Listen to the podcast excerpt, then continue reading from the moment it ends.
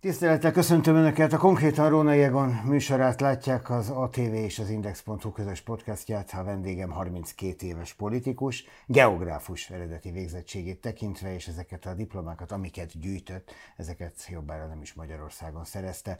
Viszont immáron 10 esztendeje az LMP tagja, 5 éve országgyűlési képviselő, és bő egy éve az LMP társelnöke, Ungár Péter. Örülök, hogy itt van. Köszönöm a lehetőséget. Lassan nem nagyon látszik más az LMP-ben ennen kívül. Olyan, mintha az egész párt csak Ungár Péterből állna. Ugye régen volt az a mondás, hogy az Ungár vett magának egy pártot. Igen. Ez most úgy is néz ki egy kicsit. Pedig, ha látnák az emberek, hogy én milyen vitákban veszek részt, mondjuk egy országos elnökségülésen politikáról, milyen harsány politikai irányokról, milyen mélyen beleszóló vitákban, akkor azért szerintem látnák, hogy nem így lenne, vagy nem így van. A, ráadásul ezek a viták sokszor olyan dolgokról szólnak, amik valójában sajnálatos, hogy nem kerülnek ki a nyilvánosságra. Persze nem lehet ezeket a nyilvánosságban elmondani, mert egy pártnak az a feladata, hogy egységet mutasson, de ezek sokszor olyan ideológiai kérdések, amiket valójában kéne. Az LNP bár kevesen vannak, de egyfajta gyűjtőpárt? Nem is csak egy gyűjtőpárt, hanem nagyon sok olyan, olyan időben élünk a világban, ahol nagyon sok definiálatlan és nagyon sok mozgó dolog van a politikában. Ö, és emiatt nagyon alapvető kérdések is újra-újra fölmerülnek. Tehát például az a kérdés, szerintem egy nagyon legitim kérdés, és most csak, hogy ne csak lmp példát mondjak, például Hont András mondta azt, ezzel, ezzel a példával mondta azt, hogy az ellenzék olyan, mint hogyha van egy ilyen csoki automata, ahol folyamatosan arról beszél, hogy hogy kell megrugdosni, megnyomkodni, hogy az ő csokiát adja ki, pedig csak narancsszínű csoki van az automatában, és ennek ellenére erről beszél. Ez valójában azt jelenti, hogy sokszor azért ilyen idegesítő az ellenzéki politika, mert amikor nem látjuk az esélyt, és nem lehet a választópolgároknak elmondani az esélyt, hogy kormányváltás lesz, akkor miről beszélünk? Szerintem lehet ennek ellenére nagyon sok minden fontosról beszélni, és ez a mi egyik állításunk, hogy nem csak akkor van értelme politikának, amikor azt mondjuk, hogy most a következő választáson leváltjuk, és közhatalmat fogunk gyakorolni, és minden, hanem en, ettől függetlenül is van értelme a politikával foglalkozni, és ezt próbáljuk. Az, hogy leginkább látszik a pártból, az azért van, mert társelnök, vagy azért van, mert tehetségesebb a többinél? Az nem tudom, hogy egy pozitív képesség vagy nem, de próbálok úgy fogalmazni, hogy ez érdekes legyen általában. Szerintem ez részben előállítja ezt, de szerintem a többiek amúgy ö, szerepelnek annyit, mint a többi ellenzéki pártnak a politikusai. Tehát egyszerűen nem igaz az az állítás a mindenféle mérőszám alapján, hogy Smuk Erzsébet kevesebbet szerepelne a magyar nyilvánosságban, mint mondjuk Komjáti Imre, vagy most csak az MSZP társadalmi. Lehet, de sokkal kevesebbet, mint ön. Igen, csak hogy ezt nem hozzám képes kell mérni, hanem a többiekhez. Ö, és ö, a Smuk Erzsébet a zöld politika kapcsán egy olyan ember, aki nagyon, tehát a hitelessége megkérdőjelezhetetlen. Állandó téma a vagyona, most ezt békén hagyom ezt a témát alapvetően, de azért az, azt azért megkérdezem, hogy dúsgazdag ember lévén gondolkozott azon az érdekellentéten, hogy teljesen más az önérdeke, a jövőbeni, a távlatos érdeke is, mint a választópolgárok többségé? Az egy legitim kritika, hogy nehéz egy vagyonos embernek elhinni azt, hogy olyan intézkedéseket foganatosítana a közhatalomba kerülne, ami az ő vagyonával ellentétes. Vagy az ő vagyoni helyzetének hát az érdekeivel. Tenne? Miért tenné ilyet? Én azt tudom mondani, hogy tényleg szeretném azt, hogy olyan emberek, mint én, nagyobb adókulcsal adózzanak, de úgy nem csak én mondom ezt, a hasonló vagyoni helyzetben lévő Dobrev Klára is ezt mondja. De a másik, hogy kétségtelenül beleszülettem egy elit pozícióba. Ez az elit pozícióban beleszülettem, ez nem is igazából csak a pénznek a kérdése, hanem egyszerűen a, a családomnak az egyik ilyen öröksége, és én azt gondolom, hogy ez az elit pozíció jár felelősséggel, és ennek a felelősségnek az egyik része, hogy próbálok a közélettel úgy foglalkozni, hogy ennek az iránya kicsit fölfelé megy. Feladat érteni, hogy hogy élnek az emberek, akiknek nincs akkora vagyonuk? Persze, ez az egy, egyik fő feladata a politikának. És önnek? Nekem Mert hogy nem, nem közülük jön? De hát ez a feladatom. De nagyon fontos, hogy mindenkinek bizonyos szempontból, nem csak a gazdag embereknek, azoknak is, akik ö, nagyon nagy személyes tehetséggel fölküzdötték magukat egy alacsony sorból a társadalom tetejére, ilyen mondjuk a jelenlegi miniszterelnök, meg volt pár korábbi miniszterelnök is, aki ilyen volt. Ö, hogy nem csak a saját helyzetén keresztül kell tudni az országot érteni. És ez a rendkívül fontos a politikában.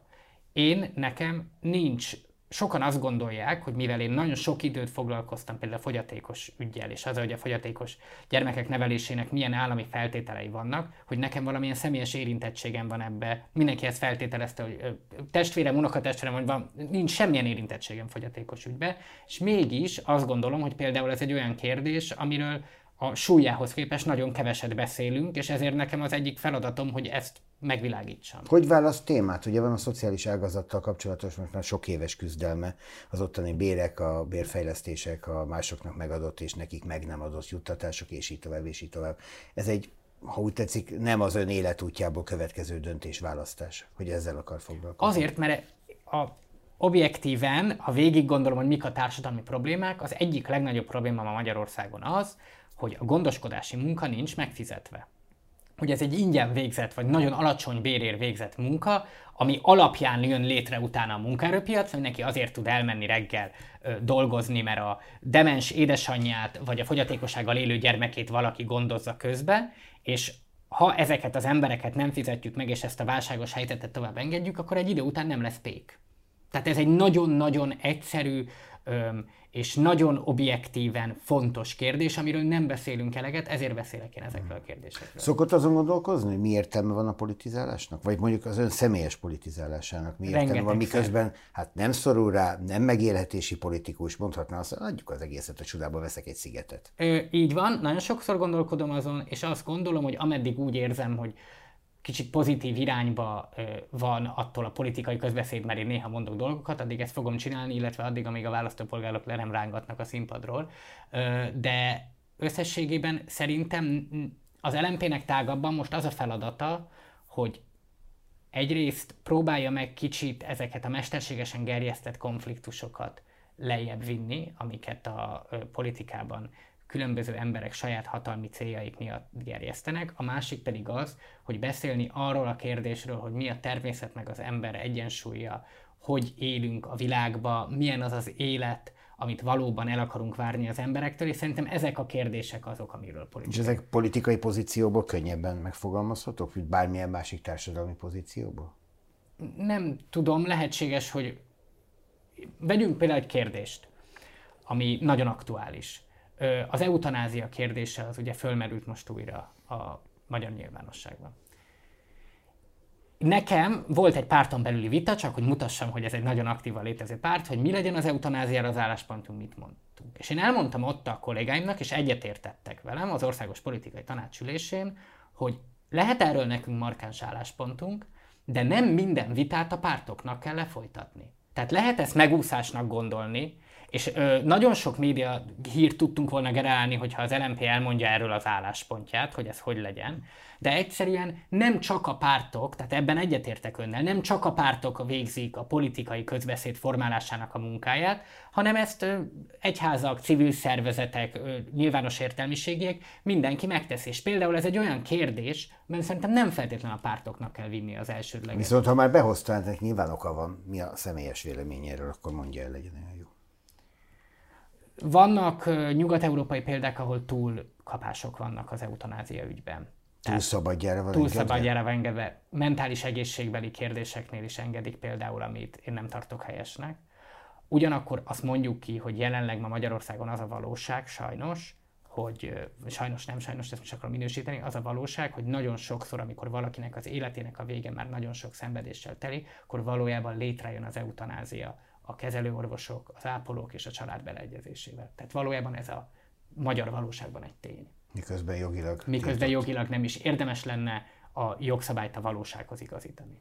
Térjünk vissza a párthoz. Tényleg 400 tagja van az LMP-nek?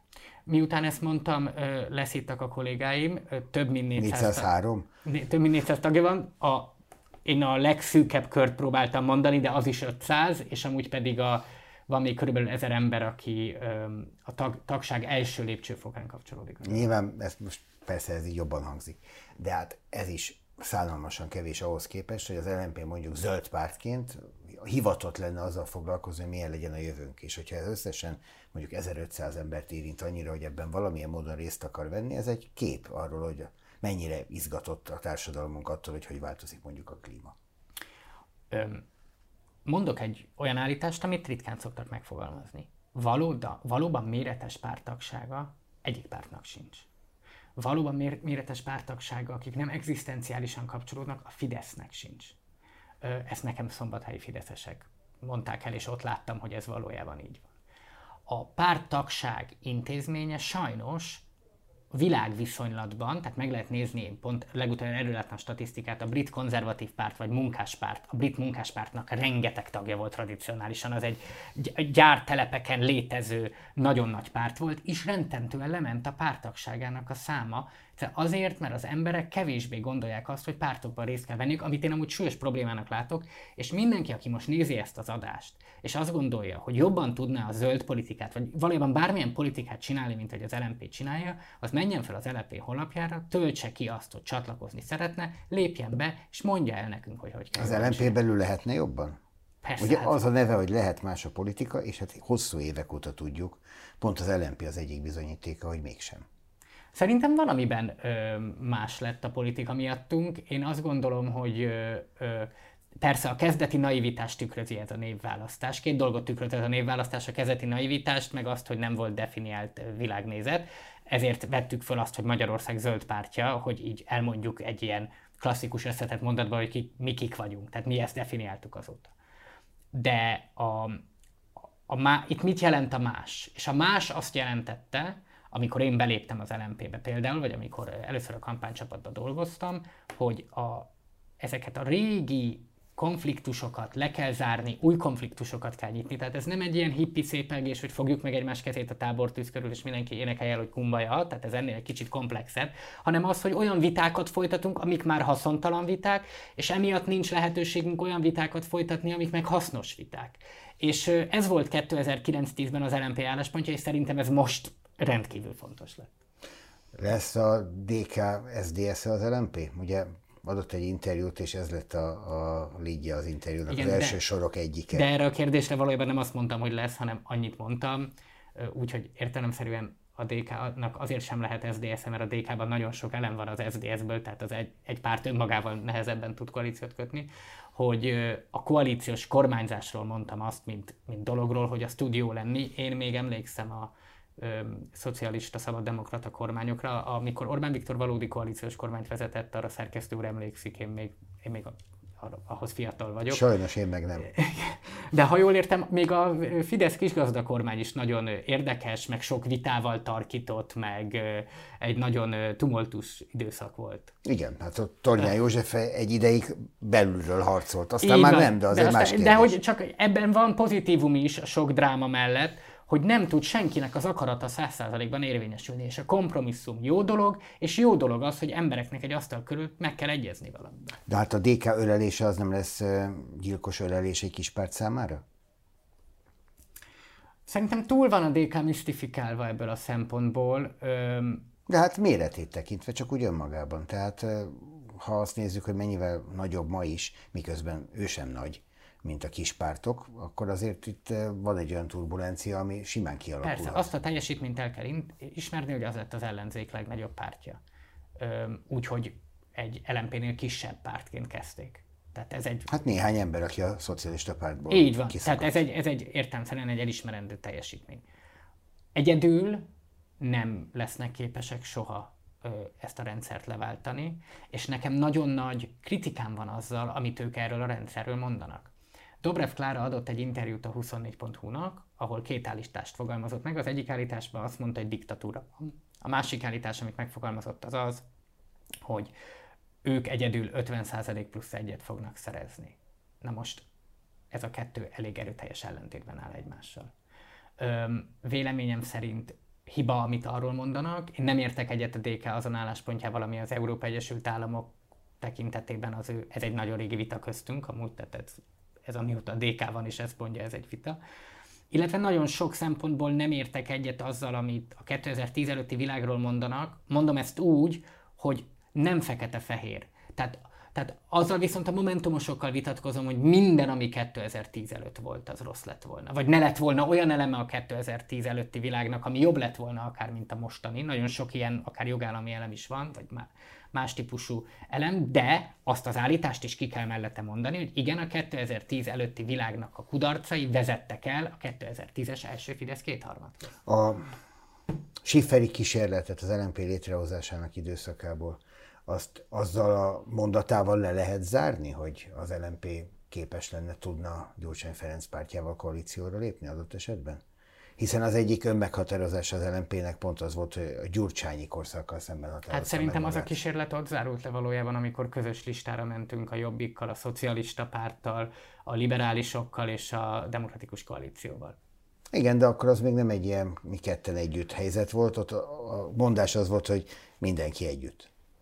Igen. Ez meg most egy kicsit azért libásképp Igen, csak, csak hogy a Schifferi állítása mindenki együttel szembe fogalmazódott meg valójában. Öm, és hát volt, amiben Schiffer Andrásnak igaza volt ebből a szempontból. Tehát az eredmények azért ezt igazolják. Tehát az a, és ezt én is azóta kimondtam, mert szerintem fontos ezekből okulni. Az a típusú összefogás, ami 22-ben volt, az eredménytelen, az rossz volt, az nem szabad megismételni. E, és e, szerintem sokan nem ezt gondolják az ellenzéki oldalon belül. És ez egy probléma, hogy nem vonták le ezt a következőt. Na de mi van helyette? Mit lehet lépni helyette egy olyan választási rendszerben, mint amilyen? Ugye ezt a kérdést szokta erre visszakapni. Igen. És valóban legitim kérdés, hogy mit lehet ezzel szemben felmutatni. De mielőtt ezt a technikai dolgot, és itt, itt valójában a 22-es kísérletnek a lényegi problémája az az volt, hogy a technikai kérdéseket sokkal fontosabbnak tartották, mint a politikáról alkotott képbeli kérdéseket.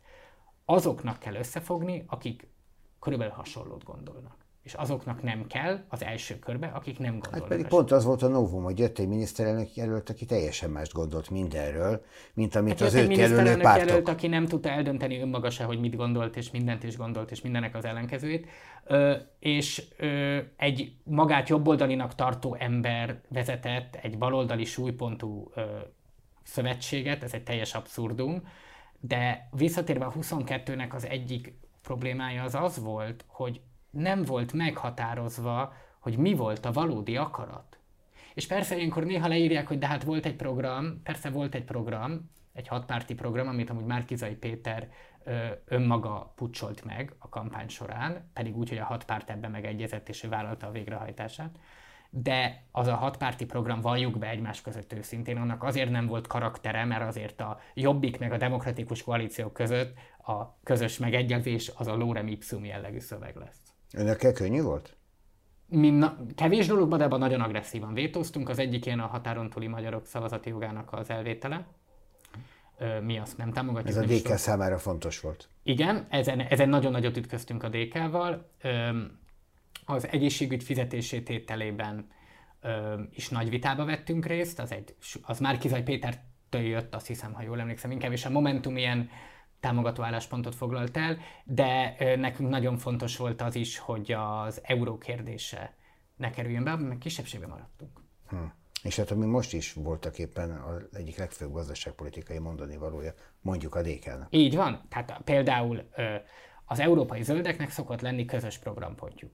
Amikor az euró bevezetését, minden, a kiterjesztését minden országra van, ez már egy vicc az európai zöldgyűléseken, mert mindenki pontosan tudja, hogy a svéd zöldek, meg az LMP fogja föltenni a kezét, hogy vétó. Tehát ez egy, már egy ilyen történelmi ténylet, mindig megpróbálják beírni, tudják, hogy nem lehet beírni, és akkor a svédek meg a magyarok vétóznak, és megyünk tovább. Ezek a magyarok, ezek mindenhol vétóznak ezek szerint. Tök mindegy, hogy ki képviseli éppen Igen, őket.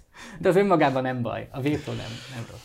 Most, ha már a, a szimbolikus politizálásnál tartunk, és hát voltak éppen ez valahol ez az előző választási kampány sok mindenben arról szólt, tehát hogy ki tud nagyobbat és erősebbet mondani a másikkal szemben is akár.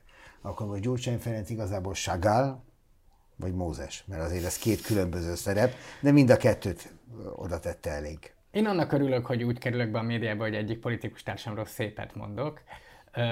Orbán Viktorról egy másik festő pont szerkesztő úrnak mondtam el Rotkót. Én szerintem néha lehet szépet is mondani amúgy egymásról. tudok olyan pártban lévő politikusról is szépet mondani, aki általában konfliktusban vagyok, hogy még egy szépet mondjak, akkor például a budapesti polgármesterek Csontvária Soproni Tamás. A budapesti Csontvária. De melyik kép?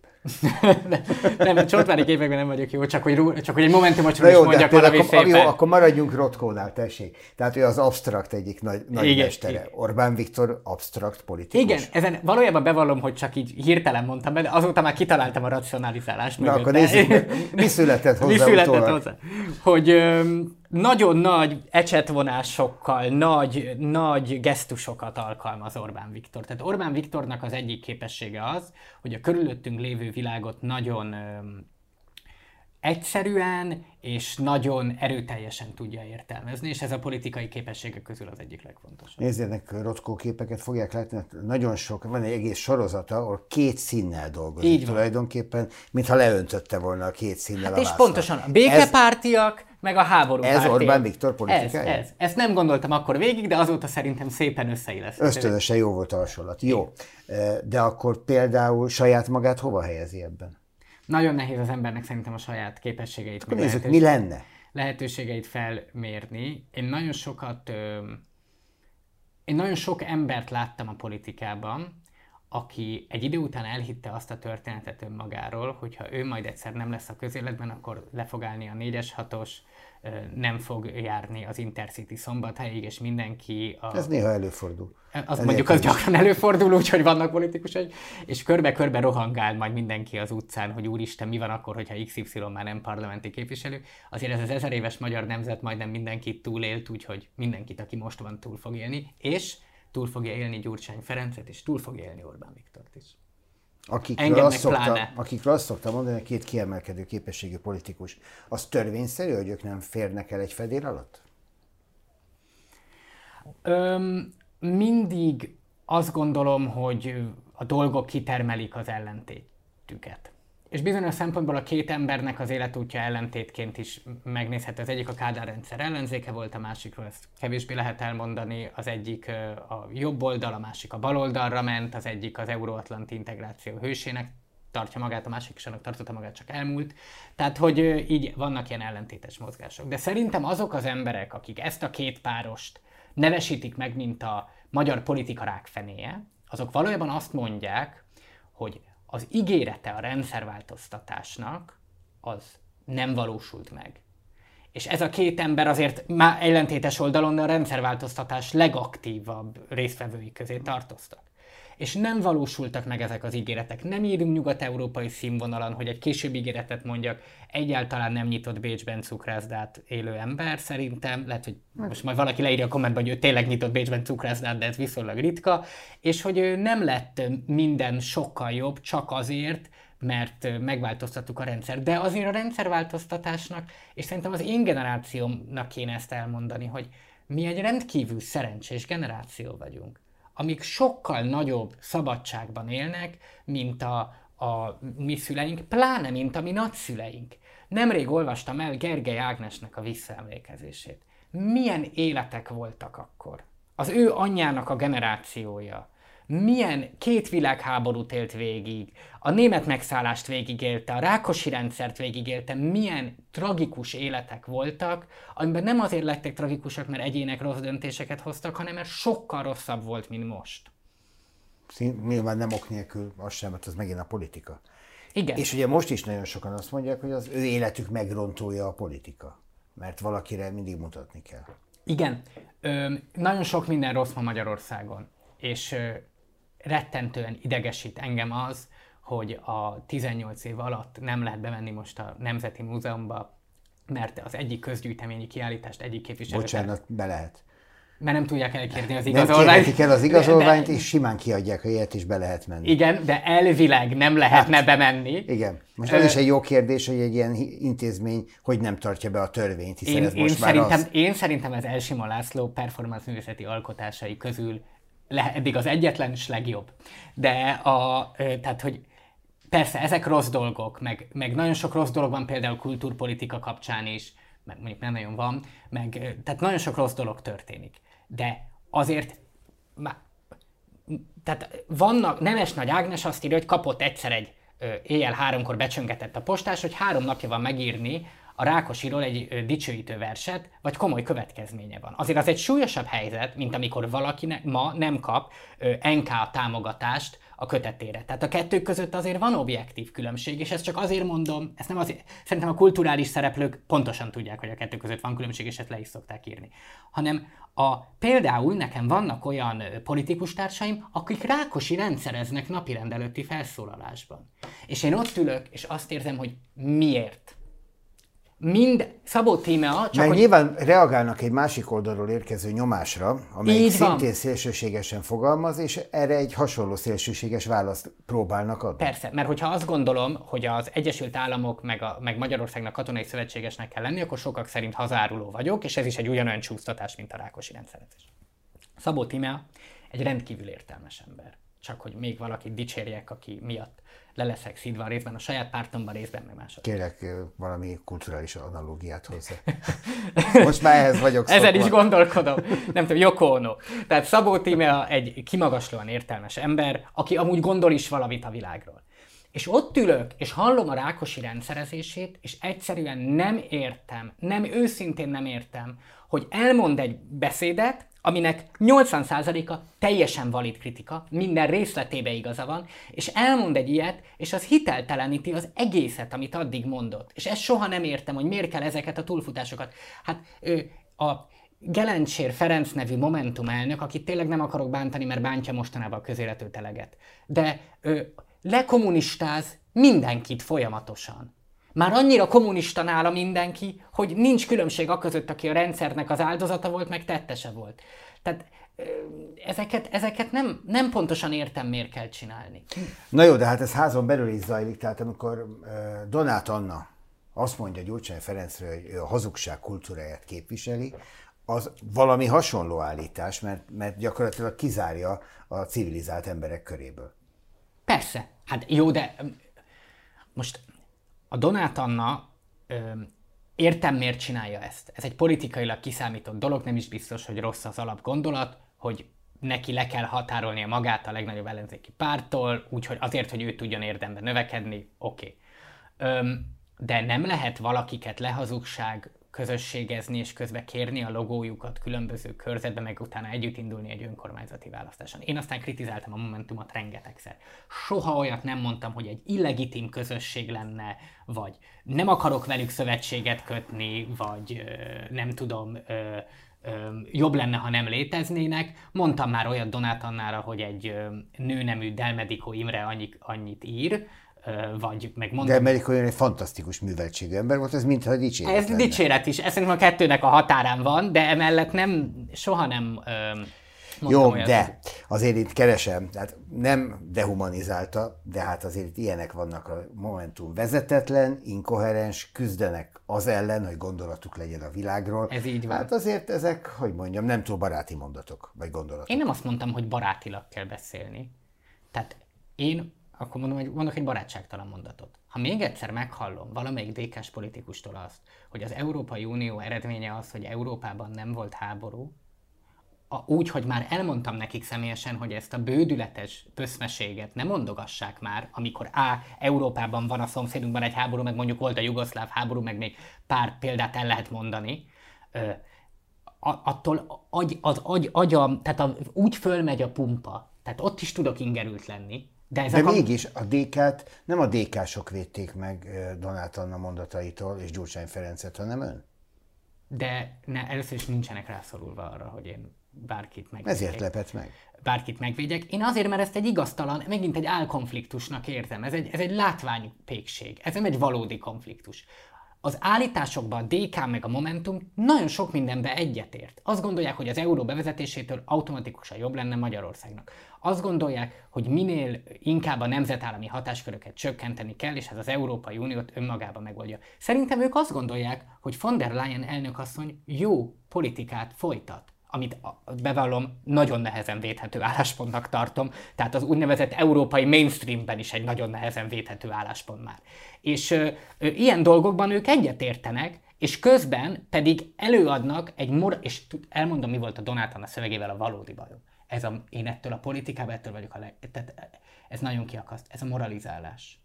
ez a, a mi képviseljük az igazságot. Ilyet egy pártelnök nem mondhat, mert a lényege az, hogy az igazság majd a közösségben lesz meg, már mint a magyarok közösségében. Nem az van. Pont ez a baj, hogy a Fidesz azt gondolja, hogy ők képviselik az egy magyar igazságot. Nem képviseli egyik Na de Donátonna meg azért mondja ezt, mert azt azzal folytatja ezt a mondatot, hogy szemben a DK-val, amelyik becsapja az embereket, mert például nem lesz 26-ban kormányváltás. Aki ezt ígéri, az hazudik, mondja Egyetértek vele. Egyetértek vele, nem lehet ezt ígérni, egyetértek vele abban is, bár utána Jánbor András kicsit kiigazította a mondatomat, hogy nem helyes, hogyha Donátan vagy Dobrev Klára azt ígéri, hogy a ráadott szavazattól a bérek nőni fognak, mert bár az állam tudja az állami szektor béreit növelni, a versenyszféra béreit érdemben nem tudja növelni. De ugyanekkora ö, bődületes hazugság volt az, pontosan ugyanez a szint, amikor Donátana azt mondta, hogy az inflációt fogja csökkenteni, ha rászavaznak.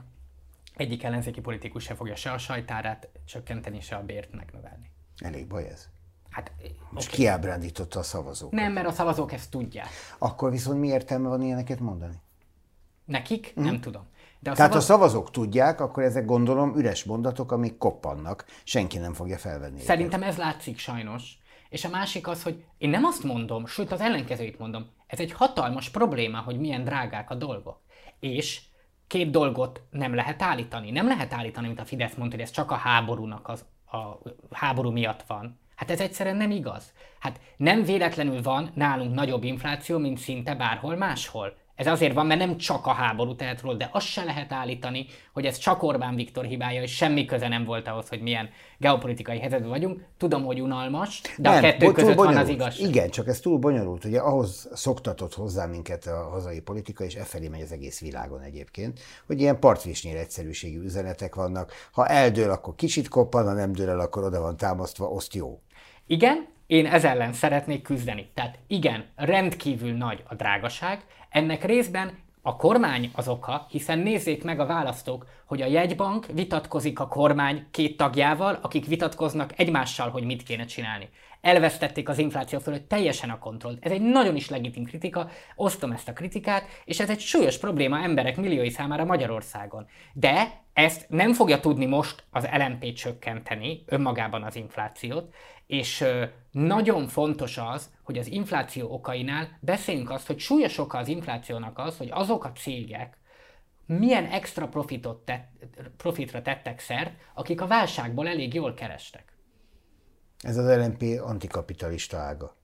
Ez, ö, most volt egy interjú, akik mind a kettő kapitalisták, az amerikai jegybankelnök és John Stewart között. Láttak a, korábbi, pénz közelről, igen. Korábbi, korábbi jegybankelnök ahol erről vitatkoztak, hogy az inflációt mi okozza. És ez a korábbi egybankelnök elmondja, hogy a béreknek, az amerikai béreknek a növekedése, és a John Stewart meg elmondja, hogy hát nem, mert milyen extra profitokat tettek szert. És valószínűleg a szerkesztőnek valott igaza abba, hogy, hogy nem azért van nagy infláció Magyarországon vagy az Egyesült Államokban, mert úgy nőttek volna a bérek, mert valójában nem nőttek olyan ütemben a bérek. Amik nőttek, azok bizonyos vállalatok profitjai. Azt mondta pár évvel ezelőtt, hogy Gyurcsány Ferenccel soha. Aztán lett mégis, most pedig azt mondja már, hogy megváltozott róla a véleménye. Honnan, hova változik ez a vélemény, és mitől? Én amikor fiatal voltam, akkor Gyurcsány Ferencről olyan mondatokat hallottam, amiket a fideszesek szoktak mondani, ezt anyámtól hallottam leginkább. Ezeket azóta árnyaltam magamba. Ez a változás. Édesanyjának van személyes konfliktus a Gyurcsány Ferenccel, vagy volt? Vagy egészen egyszerűen én a Fideszes alapállásból Fide- mert Azért, mert ez. Fideszes. Uh, én feltételezem, hogy találkoztak már, az, hogy így szerintem életükben kb. egyszer-kétszer, Gyurcsány Ferenc anyósát ismerte édesanyja. Azt a bizonyos anyóst, akit oly gyakran emlegetnek épp a Fidesz így házatáján. Hm? Na jó, oké. Gyurcsány Ferenc tehát soha. De most mitől jobb a helyzet, mint ami ennek gondolta korábban? Mit lát benne, amitől árnyalódott a kép? Nekem nincs vele most dolgom. Tehát ők csinálják, amit csinálnak, önkormányzatiban lesznek megállapodások, ahol lesznek, vagy ez valamilyen kört érinteni fog. Az európai parlamenti választáson pedig hát ellentétes álláspontot képviselünk sok mindenről. Ellentétes Európa parlamenti frakcióba fogunk beülni, nagyon sok mindenben nem értünk egyet, és én azt gondolom, hogy, hogy nagyon is rossz az a magyar politikának, hogyha csak ilyen személyes konfliktusokon keresztül látszanak ezek a kérdések, és vannak nagyon súlyos olyan kérdések, amik igazából ideológiai konfliktust jelentenek. Hát igen, csak ezek az ideológiai konfliktusokon mondjuk az LNP is túl tudott lépni egy parlamenti frakciót alakító plusz egy helyért amit ez a DK olyan... biztosított. Tehát, hogy, hogy itt azért itt nyilván azért van ez, egy ez hála, hálátlanság helyzet is, hogy meg lehetett egyezni a DK-val, ha nagyon akarja, nem lett volna az lnp Az szerintem egy fontos dolog, hogy ha valakivel az ember megegyezik, az tartsa a szavát. Lehet, hogy ez nem egy népszerű állítás, én ezt ö, fontosnak tartom a politikában. Ö, egy olyan helyzet volt akkor, amikor a főpolgármester visszalépése miatt sok szereplőben nekünk elveszett a bizalmunk. Ezt azért szerintem nagyon nehéz a mi szemünkre vetni. Próbálom összerakni a képet. Akkoriban sokan úgy vélték, hogy Karácsony Gergely épp többek közt önök miatt lépett vissza.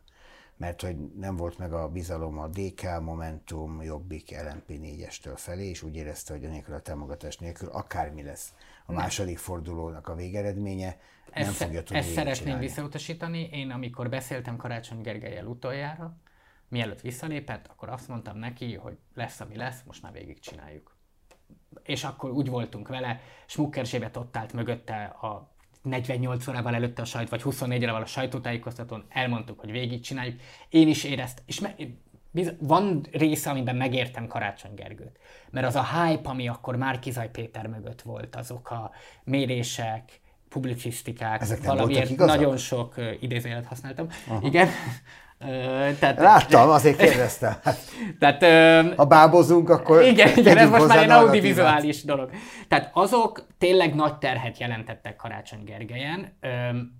Én nem ör, én a mai napig egy súlyos hibának tartom, hogy ő akkor visszalépett Márkizai Péternek, és ezt még súlyosabb hibának tartom, amit ő akkor mondott. Mondok egy példát. Volt az előválasztási vita, arról érdemes beszélni, hogy az előválasztási miniszterelnök jelölti vitáról arról vitatkoztak a legtöbbet, hogy lehet-e feles alkotmányozással megváltoztatni majd a rendszert, vagy nem. Ugye másik oldalnak lett kétharmada, tehát ha van értelmetlen vita, az ez.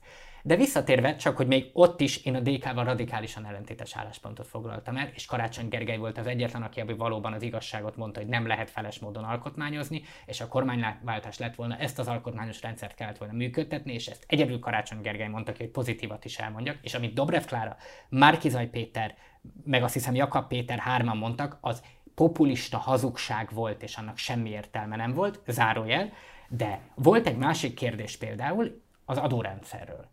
Azért, ha valami szokás vitatkozni a politikában, az az egykulcsos adó, többkulcsos adó. Nagyon-nagyon ritka egy olyan helyzet, hogy egy választási blogban ebből a kérdésben nincs egység. A Fidesz politikájának égköve az egykulcsos adó. És Márki Zai Péter azt mondta, hogy ő ezzel egyetért, és mégis azt gondolták emberek, hogy őt támogatni kell. Lehet az a kritikám Karácsony Gergely, de ezt, most, ezt már tényleg méltatlanak érezném, hogy ő ezt nem fogalmazta meg elég keményen, hogy ő ezzel szemben a több kulcsos adóban hisz. Csak azt mondom, hogy ha minden ilyen kérdés részletkérdésnek tartunk, akkor előbb-utóbb tényleg az jön, hogy egy olyan jelöltünk lesz, és akkor most egy Márkizaj Péterről még egy, egy olyan jelöltünk volt, aki szerint a vállás bűn. Mármint, hogy az oké, okay, hogy ő ezt gondolja a De azt nem mondta soha, hogy be akarná tiltani. Azt nem mondta, hogy be akarná tiltani, de azt, azt hogy mondta, hogy ö, mindennel egyetért, ami a házassághoz köti a gyermekvállalási támogatásokat. De hát mi, mi, ez másik cég. Tehát ez nem mi vagyunk. Ez nem mi vagyunk. Nekem most az egyik fő problémám a sokkal az, hogy a vállást bünteti. Tehát ha valaki, nem olyan, mint bármilyen hitel, amit hogyha két ember elvál, akkor elosztja egymás között, hogy, hogy törleszti a hitelt, hogyha van egy vállás, hanem, hanem egyszerűen ö, bünteti a vállás aktusát ez a csok rendszer. Ez egy hiba. Mert szerintem Márkizaj Péterrel ellentétben nem kell beleszólni, meg Orbán Viktorral ellentétben, itt az a lényeg, hogy ezt Orbán Viktor is gondolja, nem kell beleszólni az emberek életébe. Most itt több dolog eszembe jutott erről, az egyiket gyorsabban el fogjuk tudni intézni, a másikra meg akkor visszatérnék. Karácsony Gergelyer haragban van-e, vagy haragszik-e rá? Ezeket, amiket most elmondtam, ezeket már ezerszer megbeszéltem vele. Csak ezek köz, közérdeklődésre tartanak számomra. Érdekelne egyszer, hogy ő ezekről mit mond a nyilvánosság előtt. De mit válaszol önnek ilyenkor, ami megosztható? A több kulcsos adó, egy kulcsos adó kérdésről beszéltünk, abban azt mondta, ő ilyen önkritikusan mondta, hogy igen, azt neki el kellett volna mondani ott a Márkizaj Péternek, hogy Péter, ez egy ordinári butaság. És akkor Márkizaj Péter, aki két nappal ezelőtt mondta önről, hogy az ellenzék legnagyobb árulója. Egészségére váljék. De miért mond Én nem tartom őt árulónak. Én azt gondolom, én abban biztos vagyok, hogy Márkizaj Péter pontosan azt mondja, amit gondol ez szerintem probléma, de ő mindig pontosan azt mondja, amit gondol. Hát ennek lettek mindenféle ágabogai elmúlt másfél évben. És mivel, mivel sajnos nem gondolkodik koherensen, ezért nem beszél koherensen, de nem gondolom róla, hogy egy tisztességtelen ember. Én még, én még abban is megvédtem Márkizaj Pétert, hogy úgy, hogy ezt az egész külföldi kampánytámogatást egy tényleg tragédiának tartom, ahogy ez kiderült, hogy nem lehet tudni ez a pénz hova ment soha egy pillanatig nem merült mert bennem föl, hogy Márkizaj Péter személyében bármennyi pénzzel, bármilyen módon rosszul bánt. Ha már a kampánytámogatás szóba hozta, nem hívta fel az elnök társait, hogy uraim, hölgyeim, hol a pénz? De beszéltünk erről. És kiderült?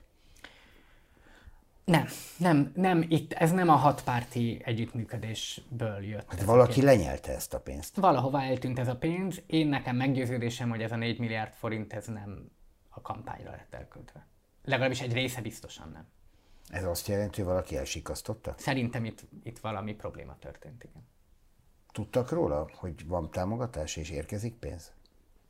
Ilyen összegeknek én nem is hallottam ilyen összegű. Hát pont az ellenkezője volt a történés maga, hogy folyamatosan nyomaszva voltak a pártok, akik ugye legálisan tudnak beadni a kampányba, hogy adjunk be többet, költsünk többet a kampányba, mert nincs elég pénz, ez volt mondva, pont az ellenkezője volt nekünk mondva.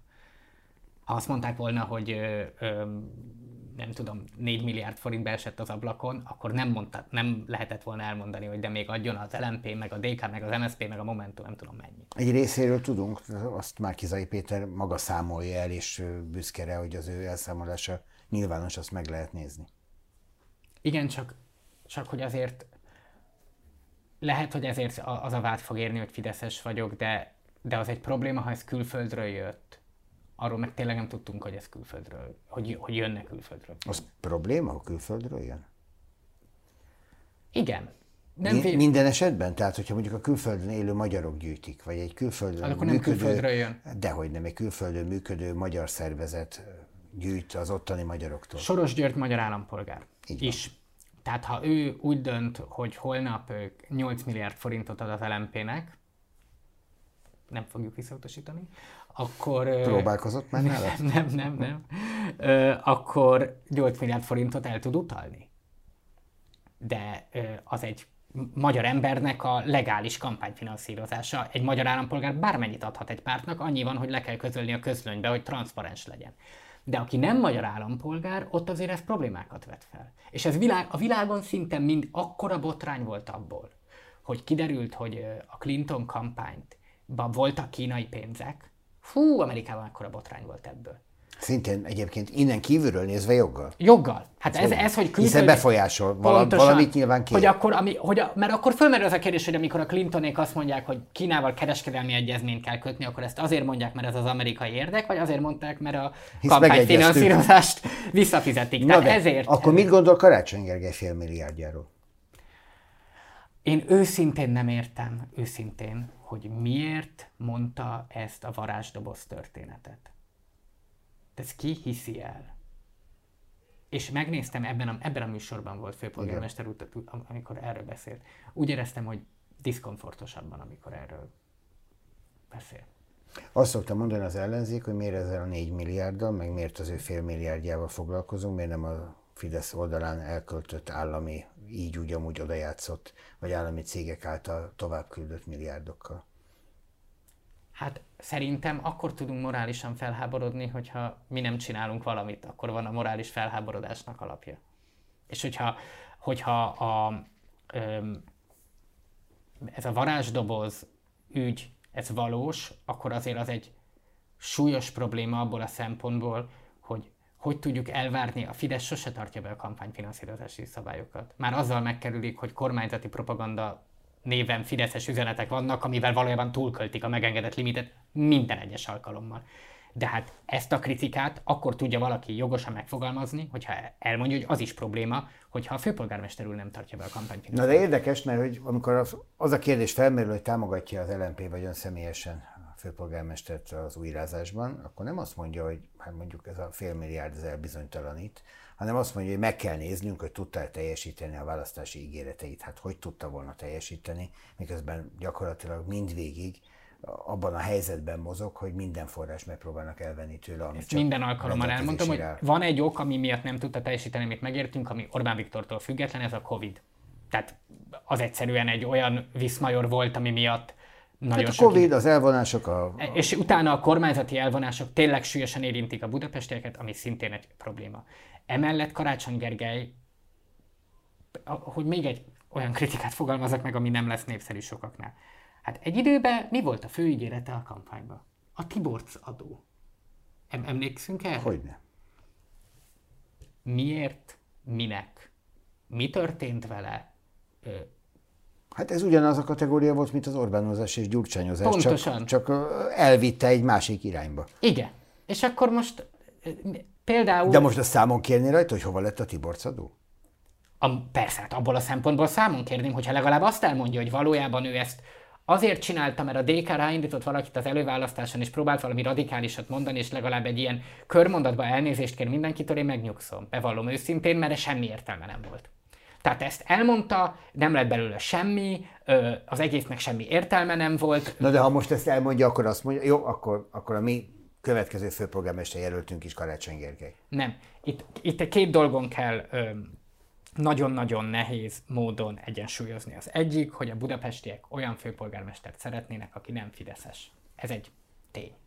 Ezt szolgáltatnia kell neki az intézményes ellenzéknek, mert ez a feladata. A másik, hogy Karácsony Gergelyel van elégedetlenség, és illetve nem is az elégedetlenség a lényeg. Ezeket az automatizmusokat nem szeretem. Hogy nekünk Péter Fit muszáj támogatni Pécset, mert már hivatalba van. Vagy a Verest, vagy a... Miskolc. Ö, Miskolcon. Vagy Mirkockit Egerbe, vagy a Karácsony Gergely Budapesten. Ez az automatizmus, ez a fideszes logika. Hogy van az, hogy mi is azt gondoljuk, hogy valaki egyszer pozícióba került valahol, és akkor az ott, mint egy ilyen kőzet, ott kell, hogy maradjon. Na jó, de ezt megkérdőjelezni, hogy mondjuk érdemes támogatni Karácsony Gergelyt, akkor érdemes, hogyha van jobb jelölt. Így van akit el is lehet fogadtatni a teljes ellenzékkel, és ráadásul el is tudjuk hinni, hogy jobb lesz, mint Karácsony Gergely. E- van ilyen jelöltje? Nincs, de ha van, akkor mondani fogjuk. A, például szerintem nem, de nem csak ilyen lehet. Tehát mondjuk Pécset vagy Egerben, de főleg mondjuk e, vegyük az Egri példát. Tehát Mirkocki Ádám azért most már lassan a mentális egészség szabályain túlmutatóan is ö, ö, érthetetlenül kormányozza azt a várost. Tehát Mirkocki Ádámmal szemben azért érdemes jelöltet állítani az ellenzéknek, mert egyszerűen ezt már nem lehet épésszel Ugye Egerben a Momentum szokta mondani, hogy nekik mennyi mindent köszönhetnek az egriek. Momentum jelölt lesz? Őszintén nem tudok erre válaszolni. Azt hiszem, hogy több, több ambíció is van a többi pártból. Nem, elem, nem tisztán lmp jelölt lesz, de itt a lényeg az, hogy, hogy ö, szerintem ott olyan rossz tevékenységet végez Mirkocki Ádám, hogy érdemes másik jelöltet. Miskolcon viszont mint a sértetlen az ellenzék, leginkább amiatt, mert hogy a polgármester Veres úr beült ugye az, az egyetemi alapítványok kuratóriumába, illetve az egy egyetemi alapítvány Öm, kuratóriumába. Én azért azt egy érdekes kérdésnek tartom, és akkor ebből a szempontból lehet akár Miskolc, akár, akár Pécs, hogy miért tekintjük illegitimnek a, azt, hogy ha valaki nagyon jó munkát végez, nem lehet valójában ráindulni. Paranyi Krisztinát folyamatosan azzal fenyegetik azok a pártok, akik nem kapnak kellő mértékben a, körzetet, vagy akikkel Baranyi Krisztina tényleg nem biztos, hogy a legkedvesebben bánt, hogy majd ráindítanak polgármester Tehát indítson bárki rá Baranyi Krisztinára, Baranyi Krisztina úgy meg fogja nyerni, ahogy kell. Vagy mondom Nemény Andrást. Nemény Andrást akárkit indítanak rá ellenzéki színekbe, meg fogja nyerni a szombathelyi választást. Aki valójában ilyen jól csinálja, az Péter Fiatilla vagy Verespán nem kéne, hogy attól féljen, hogy ráindul egy másik ellenzéki jelölt. Hát csak mm, a Fidesznek kedveznek vele.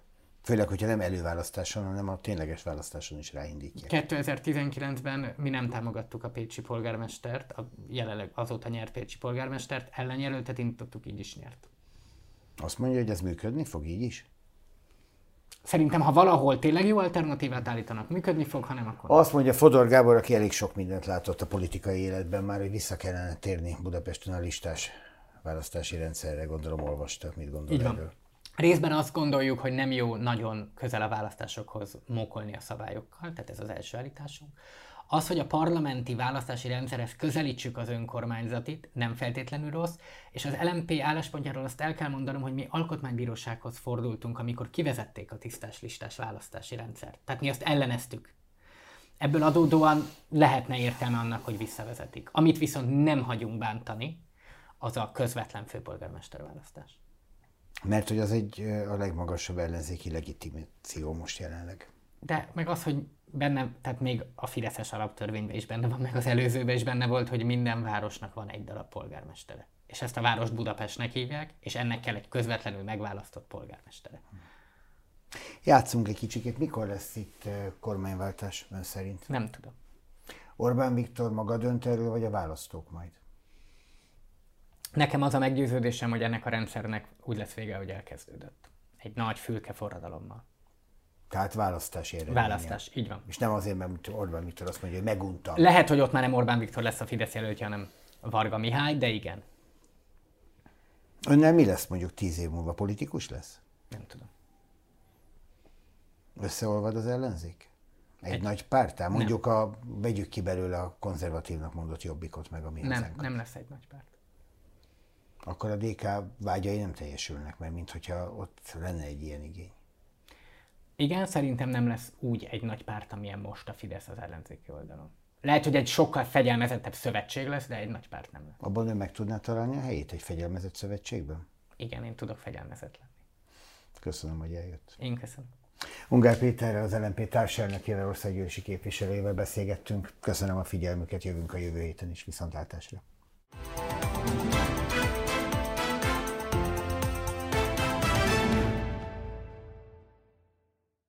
A műsor a Béton partnere.